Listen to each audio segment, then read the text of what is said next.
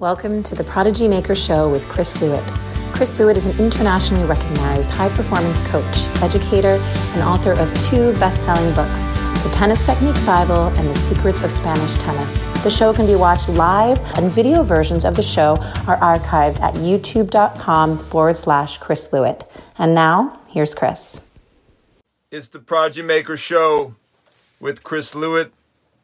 Back with you guys. Sorry for the break we had we had Christmas and then got some crazy family stuff going on. I got a little toddler running around, so we got a little behind on the show scheduling, but I'm glad to be back with you. I'll catch you guys up on the latest news for fans of the show, fans of my coaching and stuff like that. Uh, what have I been up to? Well, I've been writing a lot. I have not been doing the show, but I have been writing a lot. I have new article in New York Tennis Magazine coming out. I have uh, an article in Florida Tennis coming out, a short piece. And I have this really cool article. If you are a tennisplayer.net subscriber, we have a I, I put together a really nice technical and uh, anatomical analysis of Reilly Opelka's serve, very detailed technical analysis and anatomical analysis of Reilly Opelka's serve. That's coming out should come out next few months in tennisplayer.net, which is an online magazine by John Yandell. If you like technique and you like biomechanics, I highly suggest you check that out. That magazine is awesome. So I've been writing. I also have the book projects. A lot of you know, or some of you may know, that we're working on the second version of Secrets of Spanish Tennis. So we're trying to get the uh, second edition out this year for 2022 and I've got to do some more research in Spain. I have a lot of research to do because things have changed in Spain in the last 10 years or so since I wrote the first Secrets of Spanish Tennis book. And I have two new Spanish books that I that are that are drafts that I'm working on. One is called Spanish Tennis Tactics, and I'm hoping to get that out this year or next year, but it's a book about the tactics and strategies that they teach in Spain. I think it'll be really interesting. And as well, I have a book on Spanish tennis wisdom, which is kind of a little project I've been working on for a while now, and I think it's going to come out really nice. But it's a, a, book of quotations from the legends of Spain for those of you aficionados of Spain who want to learn about the wisdom of Spain. So there's a lot of projects in my writing, but I, I've been neglecting my YouTube channel, so I apologize to all of you who like the channel and, and follow. And um, to those who like the podcast and like to listen to the show, uh, my apologies. We do have four shows planned coming up, so there's a lot on the agenda, and I will try to get those done. Uh, if my little baby girl can take more naps, then I can get more shows done. So today, I this this was a, a show that I planned about a month ago, where I happened to watch uh, the King Richard movie. I thought it was uh, really excellent, and it's been getting great reviews. I don't know if you guys have seen it, but I do actually highly recommend it. It's a, a wonderful movie, very well acted and and well um, edited and d- designed, and I really enjoyed the, the the way the story was presented of the girls and uh, the acting. As a, lot of commentators have noted, the acting. Um, by Will Will uh, by Will Smith was amazing. You know, uh, the the presentation, the portrayal of, of Richard Williams was incredible, and and he people say he may even win an Oscar for that role. So uh, if you you're a tennis fan and you're interested in junior tennis development, I think it's a very interesting movie to watch, and it's a very well made movie. There are not, a, um, you know, I wrote an article about this in New York Tennis Magazine. I I mentioned there haven't been a lot of great tennis movies, so this is really good for the tennis world that uh, this movie was produced. Um, I don't know who the writer was, but he, he did a really good job putting together the uh, the script, and the acting was was excellent. And the movie came together, very dramatic movie, very emotional and powerful film probably of one of the greatest sports stories in the history of of uh, of all time. You know that these these girls from Compton could become world champions the way they did. It's it's really an amazing story that that really sh- deserves a movie. You know, not not all not all movies deserve to be made, but this this story definitely deserves to be told. Uh, I did question some of the accuracy of the story. I don't know all of the details of the story, but uh, one discrepancy, for example, was that Richard Williams uh, was a chronic smoker, and um, as some commentators have, no, have have pointed out, the movie didn't portray that. And uh, little things like that, you, you have to wonder, you know, how how accurate was the movie uh, in portraying the family dynamics and um, you know things like that. But from my understanding, the the, the story itself, like the timeline, is is fairly accurate. Um, I wanted to talk more about uh, some of the the lessons, then the takeaways for junior parents and coaches, and uh, but you know sort of tie in junior development in the junior tennis world uh, because that's what struck me from the film because I'm a junior development coach and uh, I'm also a parent and I work with a lot of families kind of like this that are trying to take their kids on the pro tour, make their kids into champions, or just get their kids uh, a D1 scholarship. So for me, that this this film really struck home um, as it tied into the junior development world and to the work that I do every day and, and the the relationships that I have with many parents and families and children. So for me, it was interesting in in that regard. So the first thing that I wrote about in my article for New York Tennis was that the thing that jumped out at me the most was that there was a, a, a theme in the movie about how terrible the junior circuit is and how how really uh, you know dangerous and toxic the junior tennis world the the tournament scene is for children this is something that richard repeatedly suggests uh, in the film and i think it's a very interesting idea that i've talked about a lot on this show i've written about and i wonder if you guys agree with me that the the junior tournament scene is is uh, toxic. It is poisonous.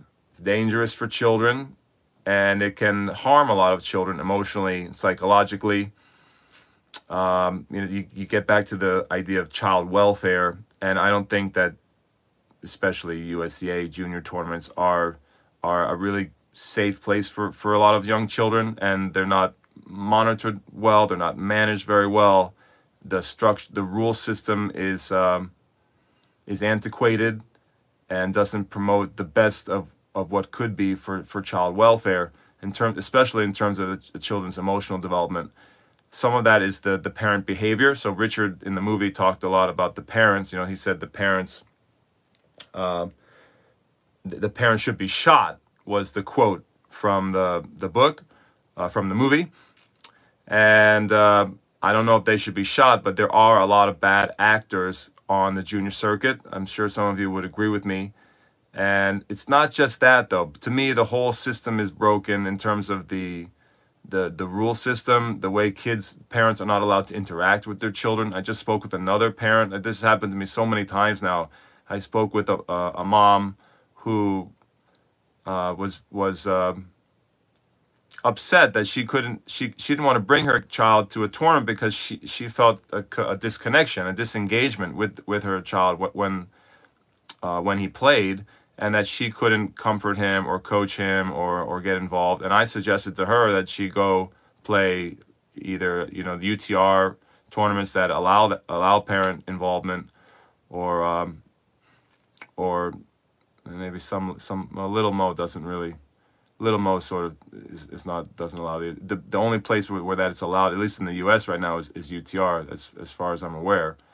Uh, but you know there there are tournaments that allow parents. We do it at our club. There are tournaments that allow parents to, to, to have a healthy interaction with their children during during tournament match play, and I think overall for especially for young children, that's the the healthiest thing for their psychology, for their emotional development. Um, parents know their in general parents know their child best and they they can support their child emotionally during tournaments and during match play. At the same time, there are some bad parent actors, so it's a difficult um, discussion, and you often get into debates about what's the best way to, you know, what are the rules that should be in play. But to me, uh, the um, I agree with what Richard says, and Rick Macci also says the same thing that that the um, that the junior tournament scene is rampant with cheating. Uh, this is this again gets back to the the way the the tournaments are allowed to be run, the rule system. Uh, there's a lot of cheating. There's a lot of uh, manipulation. Uh, aside from the the parents, who, the crazy ones, the crazy parents, uh, you, you do have a lot of crazy parents, but there's also a lot of good parents. But just the way that the the the current rule system allows kids to call their own lines and and and make their own uh, call their own uh, keep track of their own score. It's just it just shouldn't. I've always said sh- shouldn't be that way. You, you should go to a tournament. There should be officials there keeping score, calling the lines, or however you want to do it. You want to do it electronically, you want to do it with uh, human beings, and um, parents should be allowed to interact with their children, maybe on changeovers or or on on breaks, or with timeout system or something like that, and and that would completely transform the junior tennis scene, the junior tournament, the junior the tournament scene. So when you bring your child to a tournament, it can be a um, a healthy experience. I'm a dad with four kids, and I have a son with anxiety. I don't. I, I would definitely not bring my son to to a junior tournament because it would jack up his anxiety. It wouldn't be a, a comfortable thing for him, and it wouldn't be a. It, he he played some junior tournaments. wasn't very enjoyable for him. That, but I really appreciate the the position of parents who worry about their child's mental health. They worry about their child's. Uh, anxieties or, or, their their experiences, whether those experiences are healthy or not at tournaments, and and many times they are traumatic experiences for kids. And I know that um, I'm all for toughness. You know, look, I'm, I'm a very tough coach. I'm a t- I think I'm a disciplined parent. discipline my kids. I I have all my family in the military. Most of my family was in the military, going back for generations. I'm I, am all for toughness. You know, I'm a boxer. I, I'm I, I'm an MMA MMA fighter, recreationally. You know, I'm all for tough. People who know me know I'm a I'm a tough person, but I still think that you have young children, and we can make the tennis tournament experience uh, healthier for them, and. Um, and you can still have a, a sport that that develops uh, toughness and discipline and, and all the, the important life lessons but in a, in a more healthy way. So I think Richard from the movie got that one right. Rick Macci is right, absolutely right about that. Um, I don't I don't want the whole show to be about the, the toxicity of the junior circuit, but let me know if, if you guys agree with me or not. And I, I would I will just keep bringing up the issue from time to time in my writing or in my in my podcast or, or, or whenever I whenever I have the platform to do it. And I would like to see more changes in the rule system of junior tennis. I would like to see healthier environment for children. I would like to see children's um, their their safety and welfare being more front and center in terms of uh, of the design and management of junior tournaments. So I'll just keep trying to promote that issue.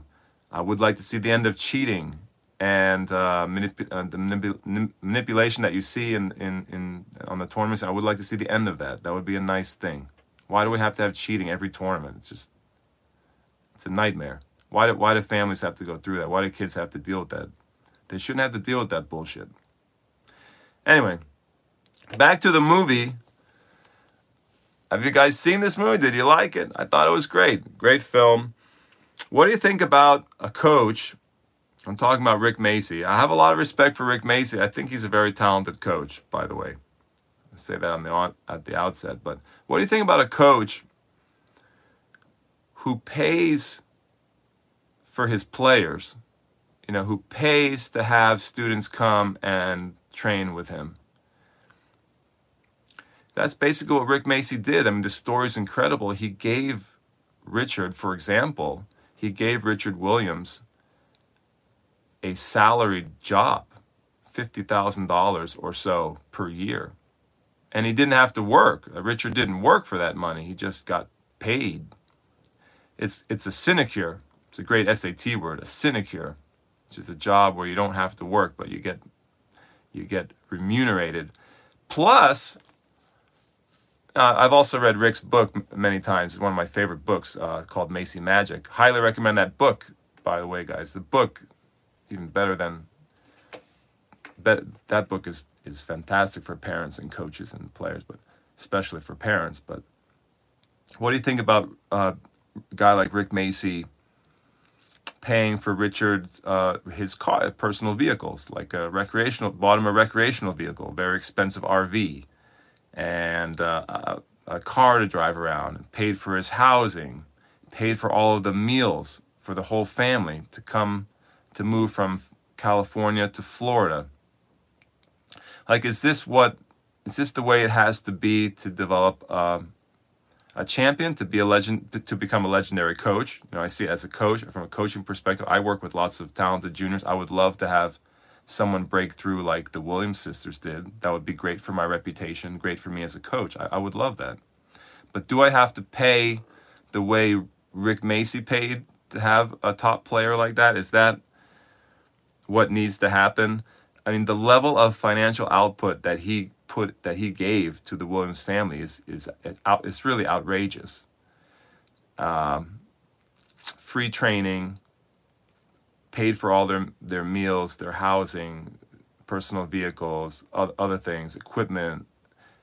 It's staggering, and another discrepancy in the movie was the movie did not talk about the the breakup between Rick and um, Richard, and from all accounts, it was a really bad breakup. Um, in Macci Magic, Rick, Rick talks about what happened. He basically says that Richard left. He got a big contract from Reebok, right, for millions of dollars, and and Rick, um, um, uh, Richard, sorry, Richard basically left the whole left Rick.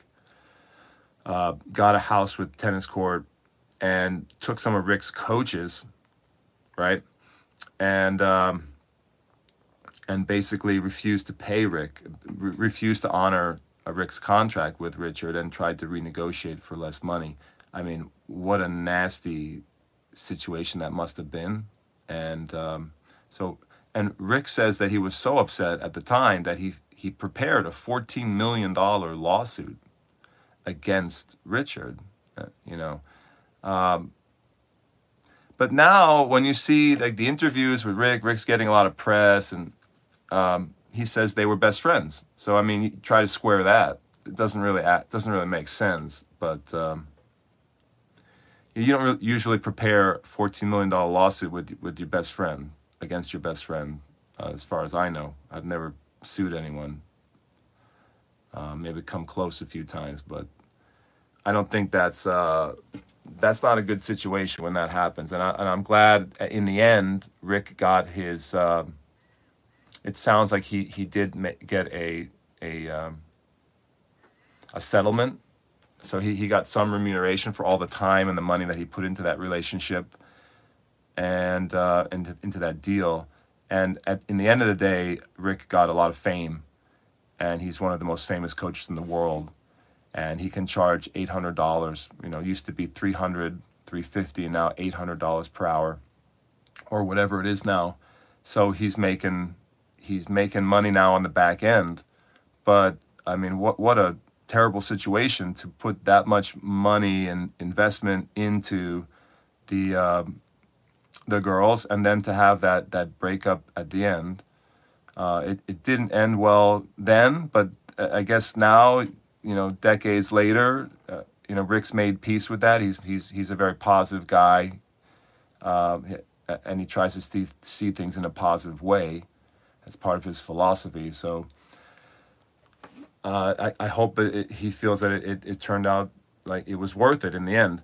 And um, you know, I I still have these lingering questions though. Like as a coach, like do you have to do you have to make that, that kind of sacrifice, especially financial sacrifice, to develop a, uh, that kind of famous player, that kind of world champion? I know that there are there are coaches who don't who refuse to have sort of a, a line that they won't they won't cross. They won't they would never pay for their players like that, and um, I don't know. How do you guys feel about that? I have mixed feelings about it. Um, I wonder, as a coach, you know, do I is that something? Is that some? If I if I if I have a player players who I think is really really talented, should I should I consider going that far to get those recruits? For me, I think I I I, I, mean, I could tell you some personal uh, stories. I don't want to get into the details, but I would say even in my experience now, I haven't been willing to do that. I'm also I don't have that kind of money to support a family that way. Uh, so maybe I'm not wealthy enough to even consider it. But uh, what a risk that Rick Rick took. You know, a financial risk and uh, maybe risk to his reputation too. But and it, it, it with with great risk comes great reward, and he was rewarded as now he's known as one of the, the greatest coaches in the world. So I appreciate all your comments, guys. Thank you. I I know that uh, the way that YouTube Live works is the comments are not saved for me. Like I, I enjoyed Facebook Live when the comments I could scroll through them. So here, if I missed your uh, comment, if you had a question, can you can you repost it so I can try to catch it? The timing of the the YouTube Live, the comments uh, show to me very quickly and then they disappear. So I'm not sure there's a way for me to get them back uh, without uh, altering the broadcast. So if you have a, a, quick question, shoot it back to me and I'll, I'll try to catch it as we go. But um, I appreciate the comments too, by the way. But that to me is like the biggest.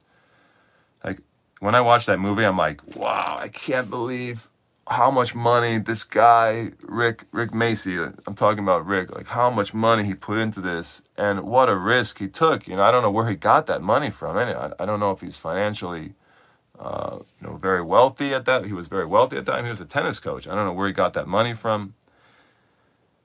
Uh, you know what a risk that he took, and and it and it worked. Like the gamble worked. That's why I say Rick is not only a great coach. I think he, I think he's a very talented coach. And this, I, it, I don't think, I don't think the fact that he paid for those that those kids should uh, discredit him as a as a coach. You know, like like he still had to have the goods as a coach. He still had to do the business, you know, and get these girls to the next level. But uh, man, what a what a risk that he took. What a gamble. What a great gambler. It, it just shows. I think it, it proves that he that some of the best coaches in the world who who take those financial risks. There are, you know, there are stories of other top players who were developed that way. What a what a great gambler Rick Macci is, along with being a, an excellent coach. Uh, I know that you can develop a top player even uh, Tom, Tommy Ho is a good example because Rick in his book talks about how Tommy Ho, his parents paid Rick. So that was a relationship that was more normal, and Tommy Ho became maybe, maybe it was a little bit of a disappointment. He was an amazing junior, and uh, he didn't quite um, make it to the, the highest. Uh, people had great expectations for Tommy Ho, and, and according to Rick, you know, he did pretty well. Got to about 80 in the world. Maybe I think Rick said seven in doubles, uh, according to his book. But um, you know, Tommy was a bit of a disappointment. But apparently, Tommy's parents paid. That's like a normal relationship. You have a talented kid. The parents have some some means, and and um, they they value what you do as a coach, and they pay you for it at the time. You know, that's that's a healthy coach parent relationship uh, when students need a scholarship or, or that that you know sometimes you have a kid who's maybe from um, maybe an underprivileged kid from a um, a family that's not making a lot of money, and you try to help them. And I've helped out a lot of kids that way, and those are like your scholarship kids that you try you try to you know you try to help those kids along. They have ability.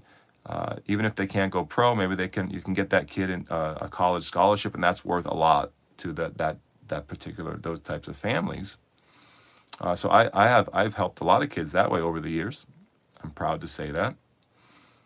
Um, at, so I'm not um, I don't you know some coaches are more mercenary like they won't they won't do anything without getting paid you know so I, have never I've never had that philosophy as a coach but anyway the the idea of, of actually but going farther and and and paying for students or paying for it just doesn't feel feels doesn't feel right to me as a coach and and it, it, sort of sort of bothers me like it feels almost disrespectful that you're asking me you know you're asking me to uh, you're not willing to pay me for my services. If you think I'm really good, then then you got to figure out a way to pay me.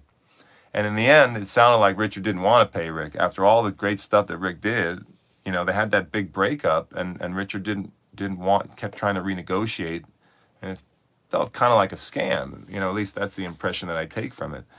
And um, you know, Rick jokes that he should have been paid more to spend that many years with Richard because Richard was a difficult parent. You know, very stubborn and and opinionated and sort of um, a little bit eccentric and you know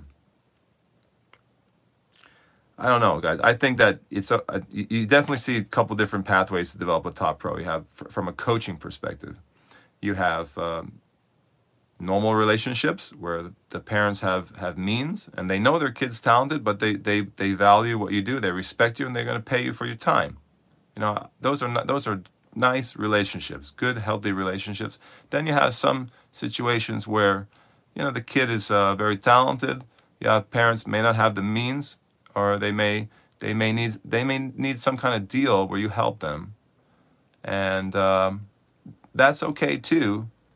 Um, and those can be really healthy relationships too. But but this relationship, like this idea of like a parent says, uh, we're not gonna we're not gonna pay you. We need you to work for free, or we need you to pay us. Uh, I don't think I'll ever go there as a, as a coach. I've had a couple. Uh, I can't say that I have had a parent ask me to pay them to coach their kids, but I've definitely had some over the years some really talented kids and their parents wanted me to kind of work for free or you know to donate a lot of my my time. I didn't really feel comfortable with that. I felt like um, there should be some, there should be some form of compensation for the for the work that I'm doing, bringing bringing you know, what I'm bringing to the table. Um, I've never had a parent ask me to pay them for their child um, to train with me. So that to me, I mean, Rick was willing to do that. What do you, if you're a coach, if you're a coach, I know that a lot of coaches like this channel and they like this podcast. Like, what do you think about that? You know, if a parent comes to you and says, my kids are going to be the greatest, they're going to make your career, but I'm not going to pay you. Man, that's a tough, that's a tough decision uh, to make. For me, I don't think I go that way personally, just professionally, uh, I guess. So I have another, you know, as a parent, I watched this film, and I, I, for you parents out there listening, I'll just shift gears a little bit. What do you think about? What do you think about making your kids into a business venture? Because that's essentially what, what Richard Williams did.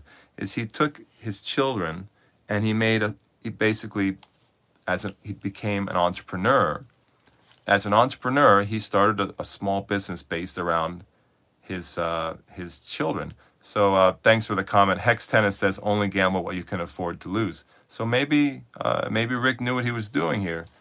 Uh, but yeah, I guess uh, I'm not willing to gamble my family. I have I have a lot of kids here that I'm supporting. I have a house payment. I have I've got bills. I, I don't know if I'm a, in a position. Maybe if I was had a rich dad, if I had a rich inheritance, I had a big, uh, huge bank account, maybe I could, uh, yeah, maybe I could take that risk on a, on a young player if the family asked me. So maybe, maybe if I was in a different financial situation, you know, I had to work for everything in my life. I never got a handout. I never got a, a trust fund from my parents. So uh, everything I have is, is I, I've, I've earned through hard work.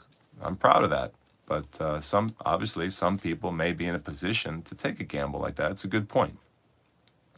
Uh, as a parent, how do you feel about looking at your children and saying, you know, for the next 10 or 15 years, I'm gonna I'm gonna build a business around my children.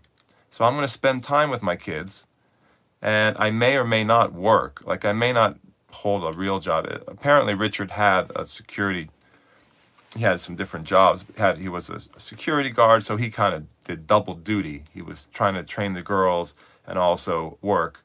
But I mean, some parents in these situations they don't work. They just their job is bringing up the the kids or the player or the players. In this case, it was you know sisters, and um,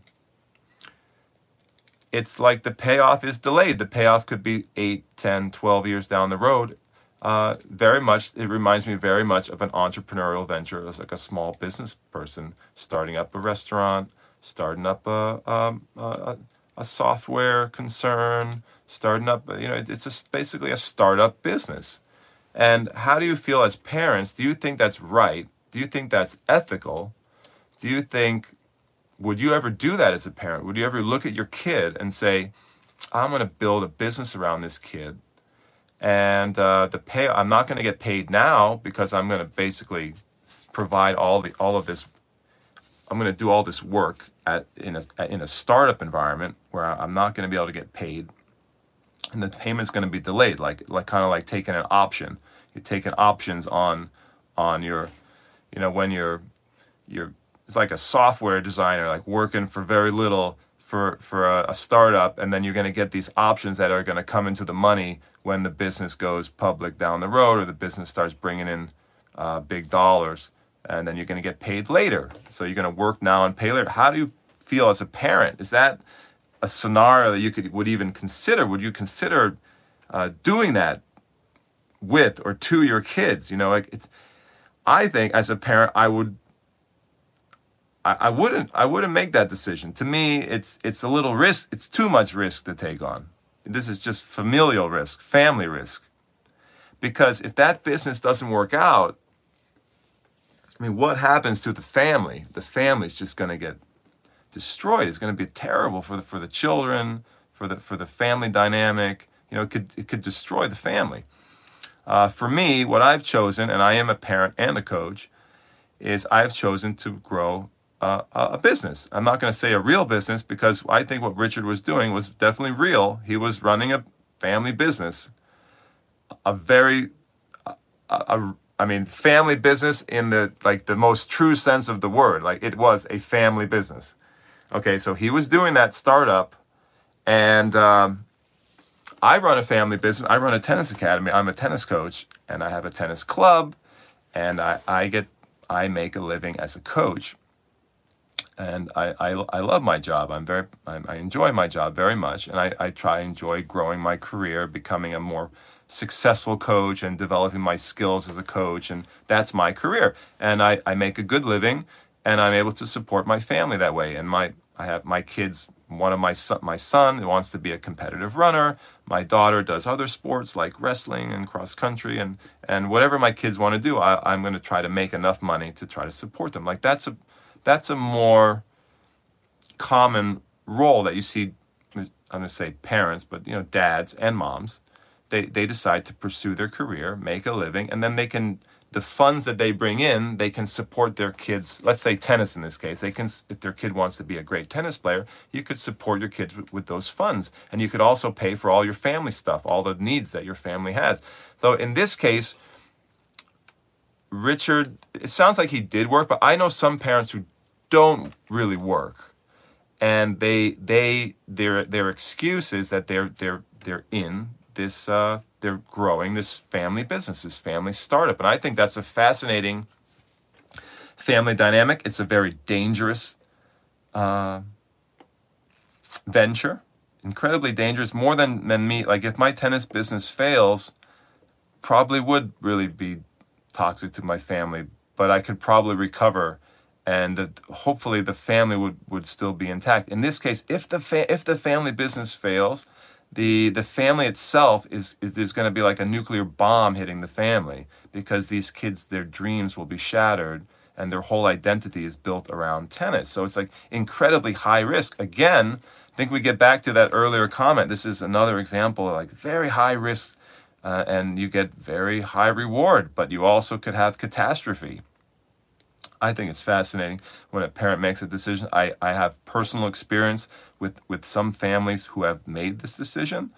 I've I have coached some players like this, and I've worked with some parents like this, and I just think it's uh, really really interesting that a parent would go that far. You have to you have to ask yourself like, what are the parents' motivations? Like, what what would drive a parent to take that extreme position? They must really want their kid to be great which you could say is fine, and you can take that as you wish. Is healthy or not? Is that is that reasonable for a parent? I mean, we can debate the the the the, um, the ethics of that, I suppose. But you know, uh, what I wrote about in my article is that there are basically three options for parents. So if you're a parent watching, I would say you can kind of do like my pathway, what I what I described. You work, you work hard, you build your career, you make money, you're successful, and then you can help your kids. You know, and you could do that passively, like you could not be that involved. There are great champions whose parents really weren't that involved. Like just like Pete Sampras comes to mind. Like in Pete Sampras's autobiography, he said, yeah, his parents supported him, but they weren't like, you know, they weren't all up in his face all the time. And then you have like the Richard and Pete Sampras an amazing player. Then you have like the the Williams sisters, or they were with their dad all the time. The dad was really running the show. He wasn't, and he wasn't. Uh, I guess he what he was he was also trying to work. Uh, but I know parents. Some parents will say, um, obviously, the time that he spent with his girls was taken away from the time that he could earn money for his family. So this, it's it's a really tough uh, balancing act if you're gonna if you're gonna take on the active parenting role where you're like really coaching your kids uh, that's going to take away from your ability to earn uh, money for your family. And your family may struggle. Usually the parent or the parent in those situations has an, a, their spouse bringing home the, the bacon you know bringing home the having some sort of steady job. Like in this case i guess Oracene was a nurse. So she had some uh, I believe she was a nurse. She, she had a, a, a, more steady income, right? And then Richard could do his thing. He could train the girls, and maybe he, he tried to work for a while. Um, uh, but but the, if you decide to coach your kids personally and spend all that time with your kids, you're, it, it is going to put your family at, at, at higher risk because if the whole venture fails, it can be catastrophic for the, the family relationship. And you're taking it obviously there's an opportunity cost for you're going to spend all your time with your, with your kids coaching them but that's time that you can't actually earn money. So that that's the calculation that you have to take. And then you have to get the kids good enough so that you can get those sponsorship dollars coming in uh, as as early as possible to try to get you know the money basically to, to, to cash in your option on your on your on in, in this venture in this startup. You're you're trying to monetize this startup as early as soon as you can because you've been putting in all this time and and, and you know you want you need to get paid for you just for your family just to just for your family. So in this case Richard was able to work out a deal where he got paid and the kids hadn't even made it yet. They were what maybe 11 12. I mean, pretty incredible deal making by Richard. He was able to convince Rick to pay for everything, put him on salary, pay for all the food, expenses, housing, everything, training. So, so what a great uh, deal maker Richard was, and he he was able to negotiate this for his startup business, and um, it worked out. That situation worked out, but uh, this this situation often does not work out. Uh, the players uh, things can happen. The player can get injured. Uh, the player could lose motivation. There could be family issues. Uh, there can be sometimes a lot of str- a lot of discord between parent and the, the child. Like these are the relationships are can be very rocky at times between a child and the parent coach. So there's there's like a lot of pitfalls here that there's a lot of there's a minefield that Richard was able to to successfully navigate, um, which makes the story so incredible. But for for all you parents out there, it's a cautionary tale. I mean, think about what you if you decide to coach your kids actively and like not work. It, it's an incredible amount of risk to your family and to your kids' uh, uh, future if it doesn't work out, and um, at the same time I uh, I have a, a you could there, oh, let me just say the the third role that I was thinking of is that you can be a parent, you can work, make money, and then play sort of a a, um, a part time role. Like like I have I have many parents who have successful careers, but they also take it they're involved with their kids' development. You know they they get on the court sometimes. They they hit with their kid. They they maybe go to tournaments and coach them, provide you know and provide feedback and, they, things like that. Like that that's also a common uh, role that you see parents play. So they work, they have their own identities as as uh, in their careers, but they're also they're they're being involved with their child's development, and that I I see that's I think that I that's how I um, that's how I'm I'm I'm involved with my kids' athletic development, but I have my own identity, my own job. You know, I make money. I my whole life is not my kids' athletic development, and that's the most amazing thing about for parents who who who take this road. Uh, this this uh, they basically make their child into their entrepreneurial venture. Uh, they they they don't really have a life outside of that. That that is their life. They're com- com- and you can you can say that's that's why that's why it's, it's it worked. That's why that, that that extreme dedication is maybe why some of these things sometimes that they create a champion, but it can also end very badly. So you have, you have to think about the downside too, the upside and downside. That that imagine, I can't personally imagine that my whole life is is my my son's running. You know, like everything I do is my. I have no identity for myself. I have no career that I'm building. I have no passions that I'm pursuing for myself that my entire life is my son's running or, or whatever my kids are doing. Uh, maybe I'm not dedicated enough to that, or maybe I'm not selfless enough. But I have a lot of respect for parents, uh, entrepreneurial parents who make that family business decision. I, I do have a lot of respect for them. They're taking on a tremendous amount of risk, so I worry for them but I do have a lot of respect for them in terms of the commitment, the dedication. It's it's it's an incredible thing for a parent to say, the next 10 or 15 years, I'm going to be completely selfless and I'm going to give everything I can to make my kid a champion. Like that that is an amazing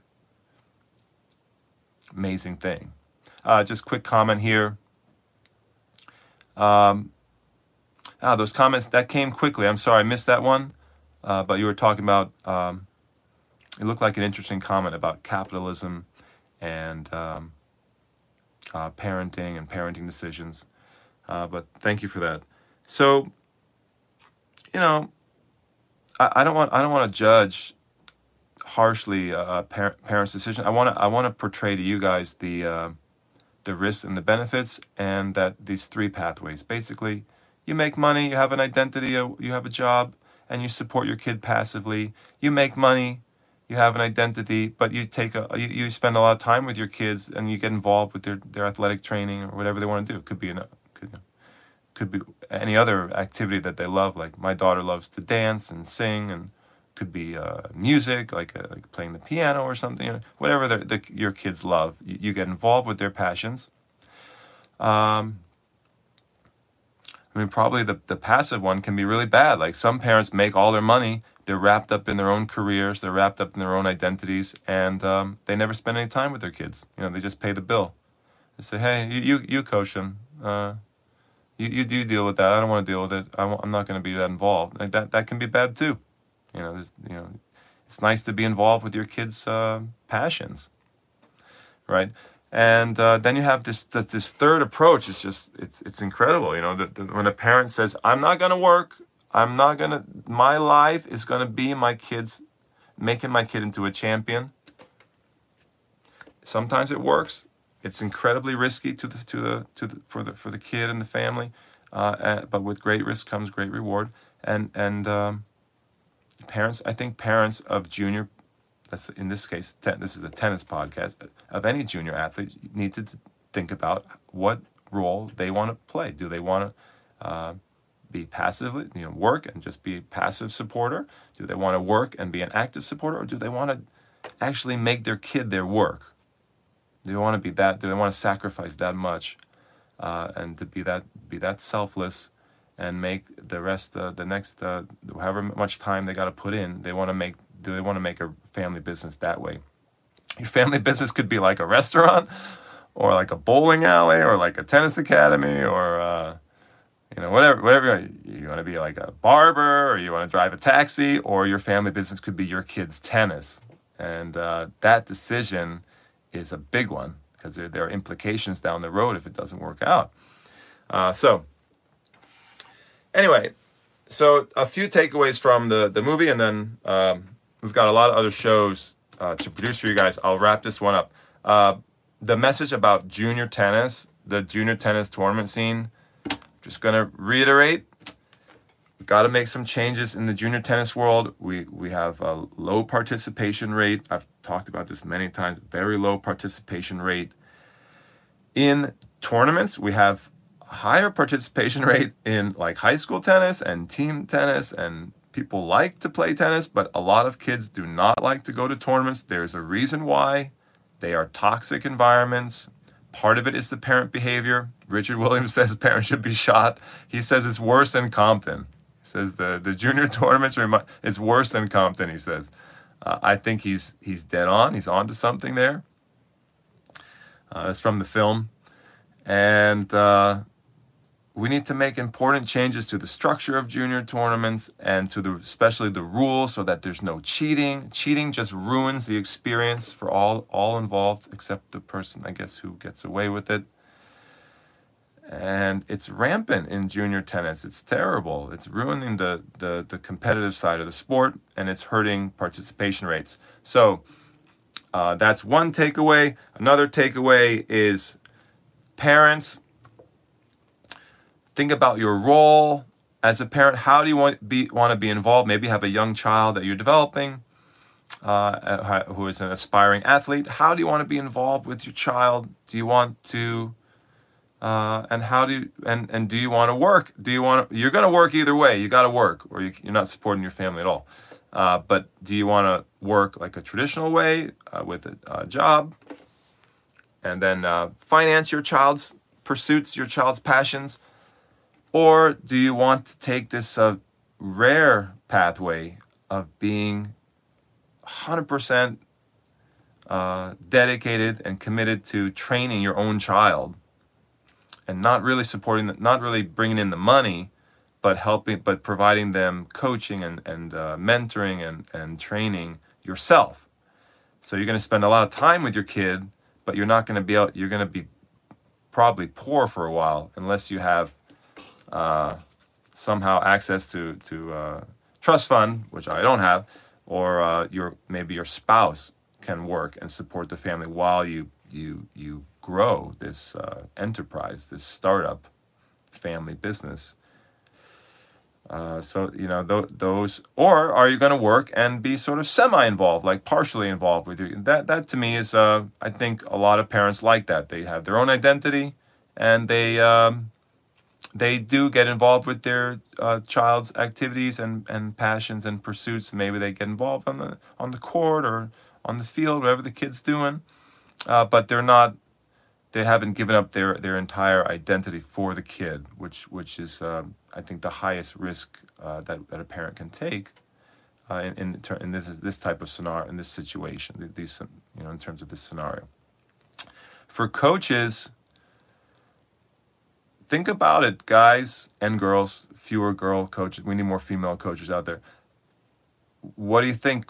Are you willing to pay for a really talented student with the hope of some reward down the road? And even, but knowing that many of these um, delayed compensation agreements do not work out well. In, in other words, the, the parents don't honor it.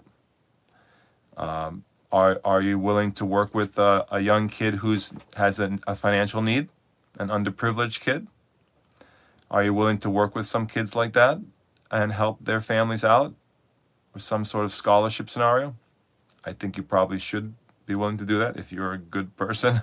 I would suggest that to you as a coach, but I can't make you do that. Uh, it, maybe you have to decide this if you're a young coach coming up. You have to determine what is your what is your uh, how are you going to operate? What what is your philosophy on that? Are you or are you only going to will you say I'm a prof- professional? I've worked hard to develop these skills. I only come to the court if I get paid. I know coaches who who believe that. I, I don't want to. I'm going to try not to judge them, but they. I worked hard to develop my skills. I'm a talented coach.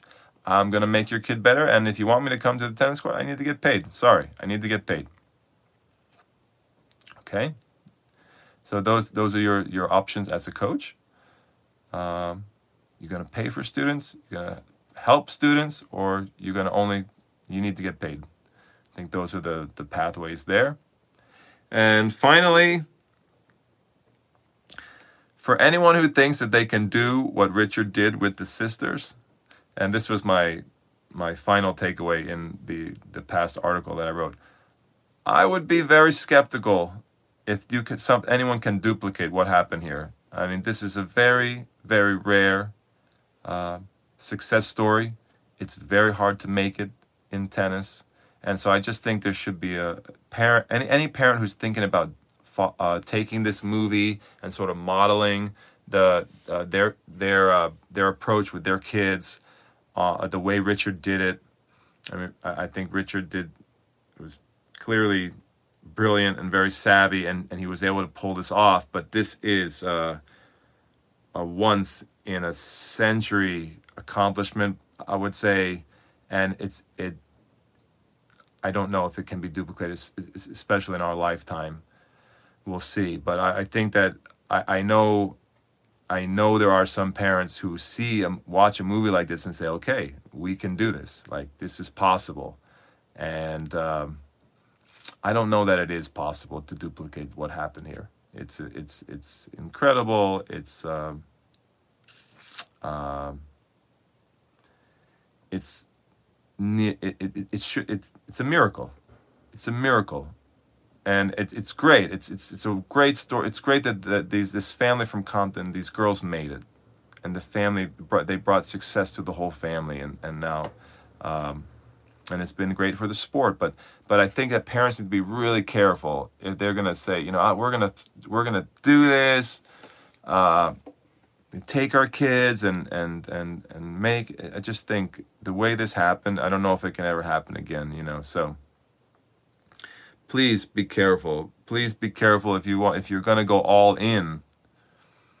If you're going to go all in and gamble this way, you know, just understand what you're getting into and the risk you're putting your family, uh, the the risk that you're you're taking with your family if you make your family your business. Uh, but at the end of the day, uh, meant you know some of the greatest players. They you know it was a risk risky road to get to the, the top. I'm not I'm not afraid of risk, but but please consider that that this this story is uh, unique and um, really a, a, miracle situation, and, and, don't assume that this could that this can happen again the way it did. You know, just because it happened once. But uh, anyway, leave it with that. Just be judicious, be cautious, and and and put your family first. Do the right thing for your family. If you're a parent, you know, think about that.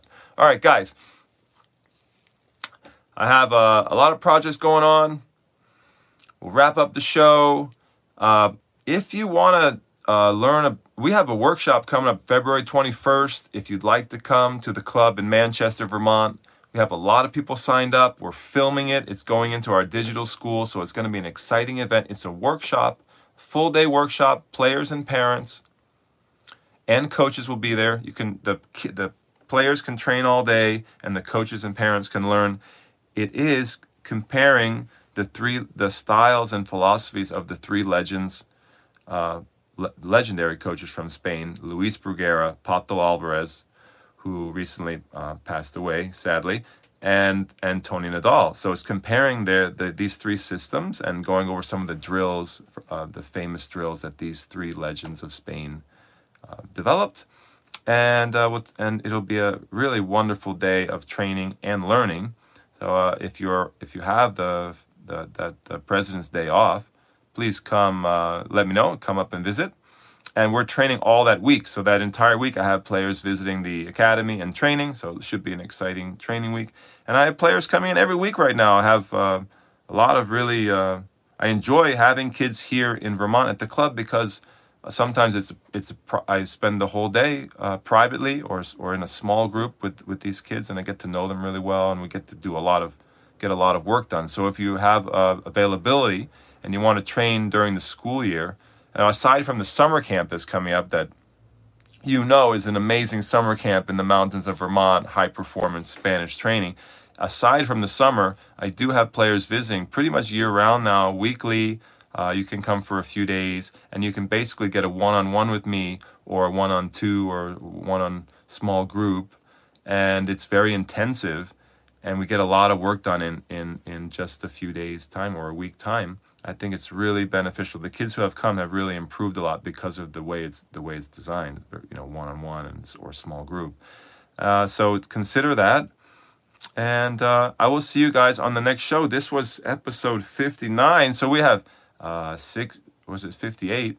We have a, have a few more coming up. I'm going to try to get those out to you. We have a, a really good show on short sets. I think the next show is on short sets. Maybe maybe you're curious what is a short? You know, all these tournaments now are short. There's no nobody plays two out of three sets, and we're going to talk about the length of, of tournament matches. Get back into the tournament junior scene. I'll probably talk about how uh, the, the, toxicity of the junior tournament scene as well. But uh, I'll leave you with that. Uh, short sets will be the next show, I believe. And guys, it was my pleasure. Please catch up with me, send me an email, leave me a comment, and I'll see you on the next program. Thank you. We hope you enjoyed the program. Please give us a five star review on iTunes and recommend the show to your friends. We greatly appreciate your likes and shares. Thank you for your support of the show and for helping us grow our audience. If you would like to train with Chris, please visit chrislewit.com for more info. You can also join Chris's online school, clta.teachable.com, and follow his blog at prodigymaker.com. A reminder that all show archives can be found at youtube.com forward slash Chris Lewit. Thanks for listening and see you next time. Vamos.